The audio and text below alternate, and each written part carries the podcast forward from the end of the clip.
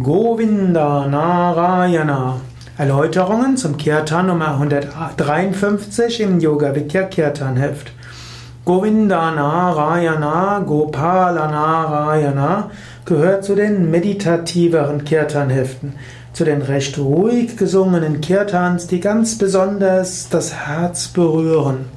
Sein Kirtan, der in seiner sehr getragenen Melodie gesungen wird, manchmal auch ohne Schlagzeugbegleitung ohne Klatschen. Man kann auch sehr ruhig und harmonisch dazu klatschen oder auch Tablas spielen.